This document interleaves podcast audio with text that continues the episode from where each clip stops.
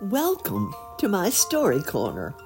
I certainly hope you have your imagination sharp and ready to go because once again we're going to be traveling into the fairy green with the fantasy wonderful fairy stories of Rose Fyleman, the British author who was best known for her children's fairy tales and especially her fairy poetry, which we're going to be reading from today.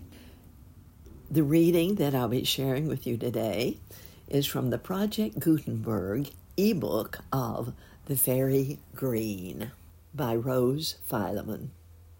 If you listened to my last episode of my story time, then you know all of the stories that we read about the fairies were all pretty much taking place in nature and in the woods and places that we generally expect to see fairies. But the first of the poems that we're going to be reading today is going to let us know that there are fairies in other places as well.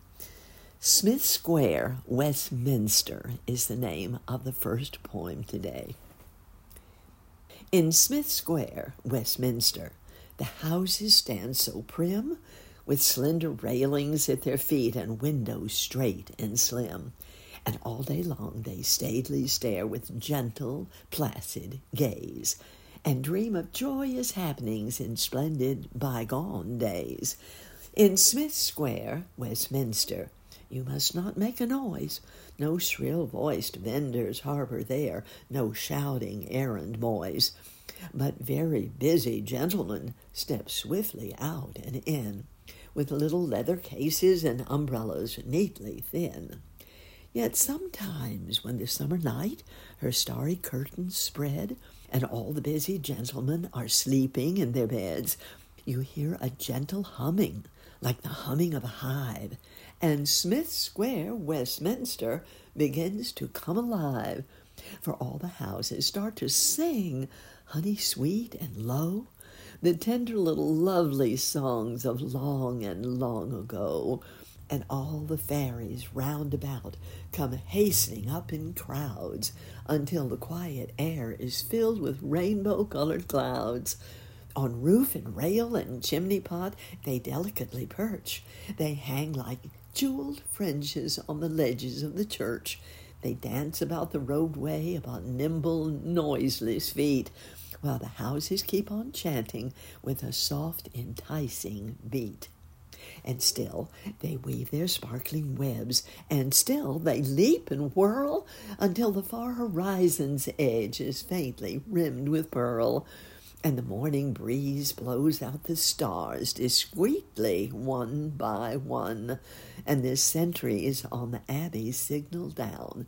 The sun, the sun, and long before the butlers stumbled drowsily downstairs, and long before their masters had begun to say their prayers, the fairies all have pranced away upon the morning beams, and Smith Square, Westminster, is wrapped once more in dreams.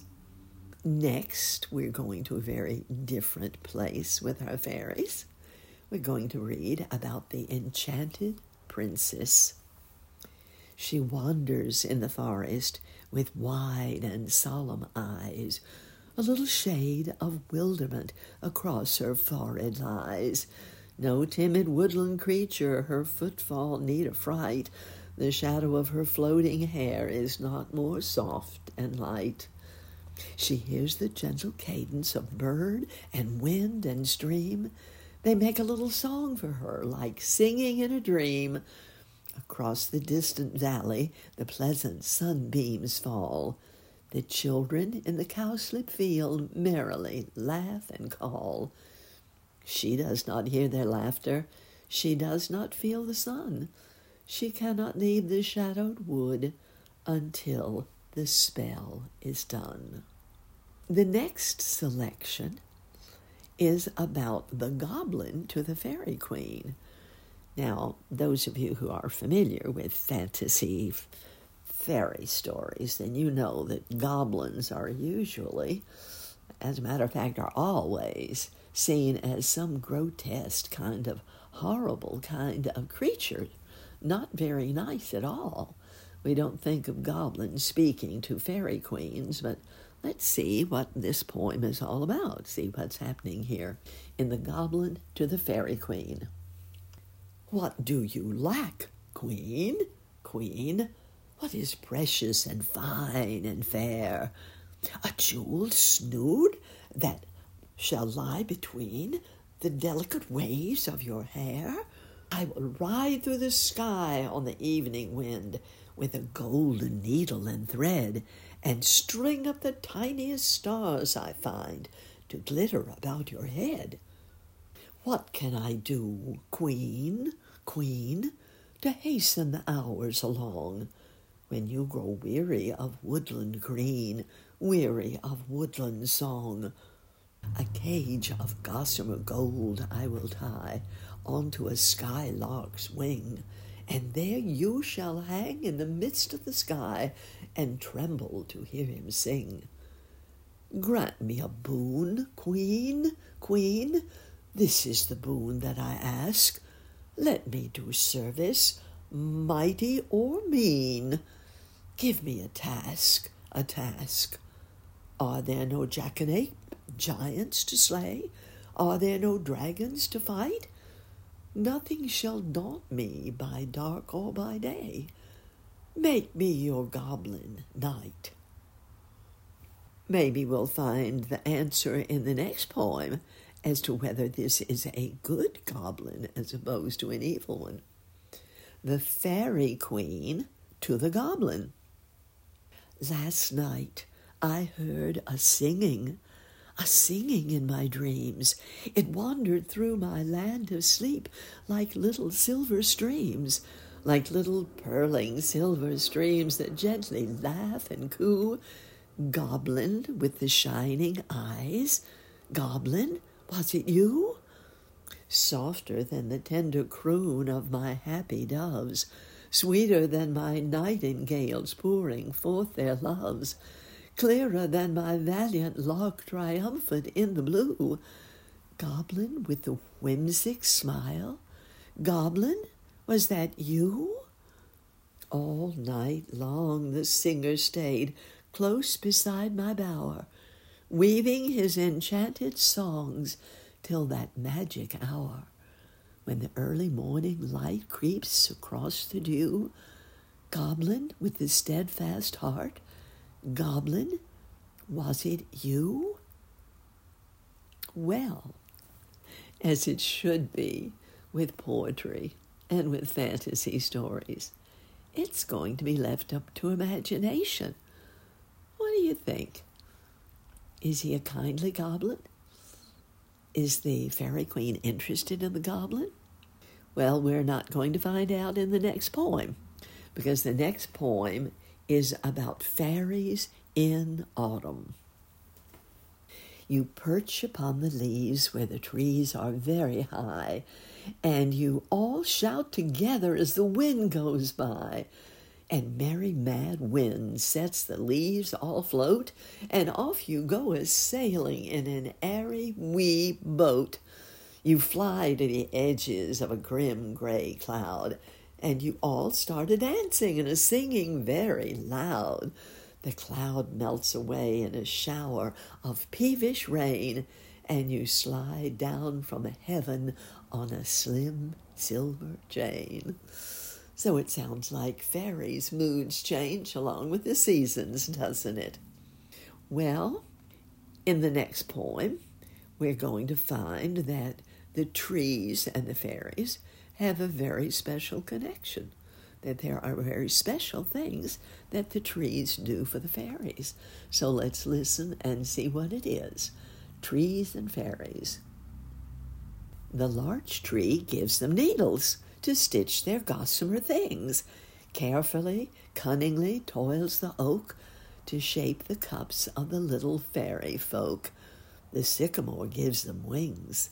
The lordly fir tree rocks them high on his swinging sails. The hawthorn fashions their tiny spears. The whispering alder charms their ears with soft, mysterious tales. The chestnut gives them candles to make their ballroom fine, and the elderbush and the hazel tree assist their delicate revelry with nuts and fragrant wine. Fairies in the Malverns, which is an area in England. As I walked over Hollybush Hill, the sun was low and the winds were still, and never a whispering branch I heard, nor even the tiniest call of a bird. And when I came to the topmost height, oh, but I saw such a wonderful sight. All about the hill crest there, the fairies danced in the golden air, danced and frolicked with silver sound, in and out in a magical round. Wide and wider the circle grew, then suddenly melted into the blue. As I walked down into Eastnor Vale, the stars already were twinkling pale, and over the spaces of dew white grass I saw a marvelous pageant pass. Tiny riders on tiny steeds, decked with blossoms and armed with reeds, with gossamer banners floating far, and a radiant queen in an ivory car. The beeches spread their petticoats wide and curtsied low upon either side. The rabbits scurried across the glade to peep at the glittering cavalcade. Far and farther I saw them go and vanish into the woods below. Then over the shadowy woodland ways I wandered home in a sweet amaze. But Malvern people need fear no ill, since fairies bide in their country still. In the next poem, we find that apparently sometime the fairies send messengers. They sent a stout little red breast bird. He sang from the garden wall. Surely, oh, surely the children heard but never they came to his call. They sent a capering, glad young breeze. He shouted, he rattled about. But the children sat with their books on their knees and gave no heed to his shout. They sent a bee in a velvet coat, busily, busily gay. He hummed his tale on a spirited note, but the children chased him away. They sent a brave little fairy sprite. She peeped round the window frame. The children looked, and their eyes grew bright, and they came. Well, sometimes we miss so much that's going on around us, but it's so nice when we finally catch those magic moments that are there for us to see and enjoy. Traveling now to another British place, Dunsley Glen. There's no road to Dunsley Glen. I should not know the way again, because the fairies took me there. Down by a little rocky stair, a little stair all twists and turns, half hidden by the spreading ferns. High overhead the trees were green, with little bits of blue between so high they could see, I'm sure, beyond the wood, beyond the moor, the water many miles away, mistily shining in the bay. Deep in the glen, a streamlet cool ran down into a magic pool, with mossy caverns all about, where fairies fluttered in and out, their sparkling wings and golden hair made dancing twinklings here and there. I stood and watched them at their play until I dared no longer stay. I knew that I might seek and seek on every day of every week ere I should find the place again. There is no road to Dunsley Glen. This has been Aunt Blanche reading in her story corner, and I hope you've enjoyed imagining what I've been reading as much as I do. It's so much fun to pretend. I hope I never outgrow it. I hope you'll want to join me once again as I share stories with you in my story corner.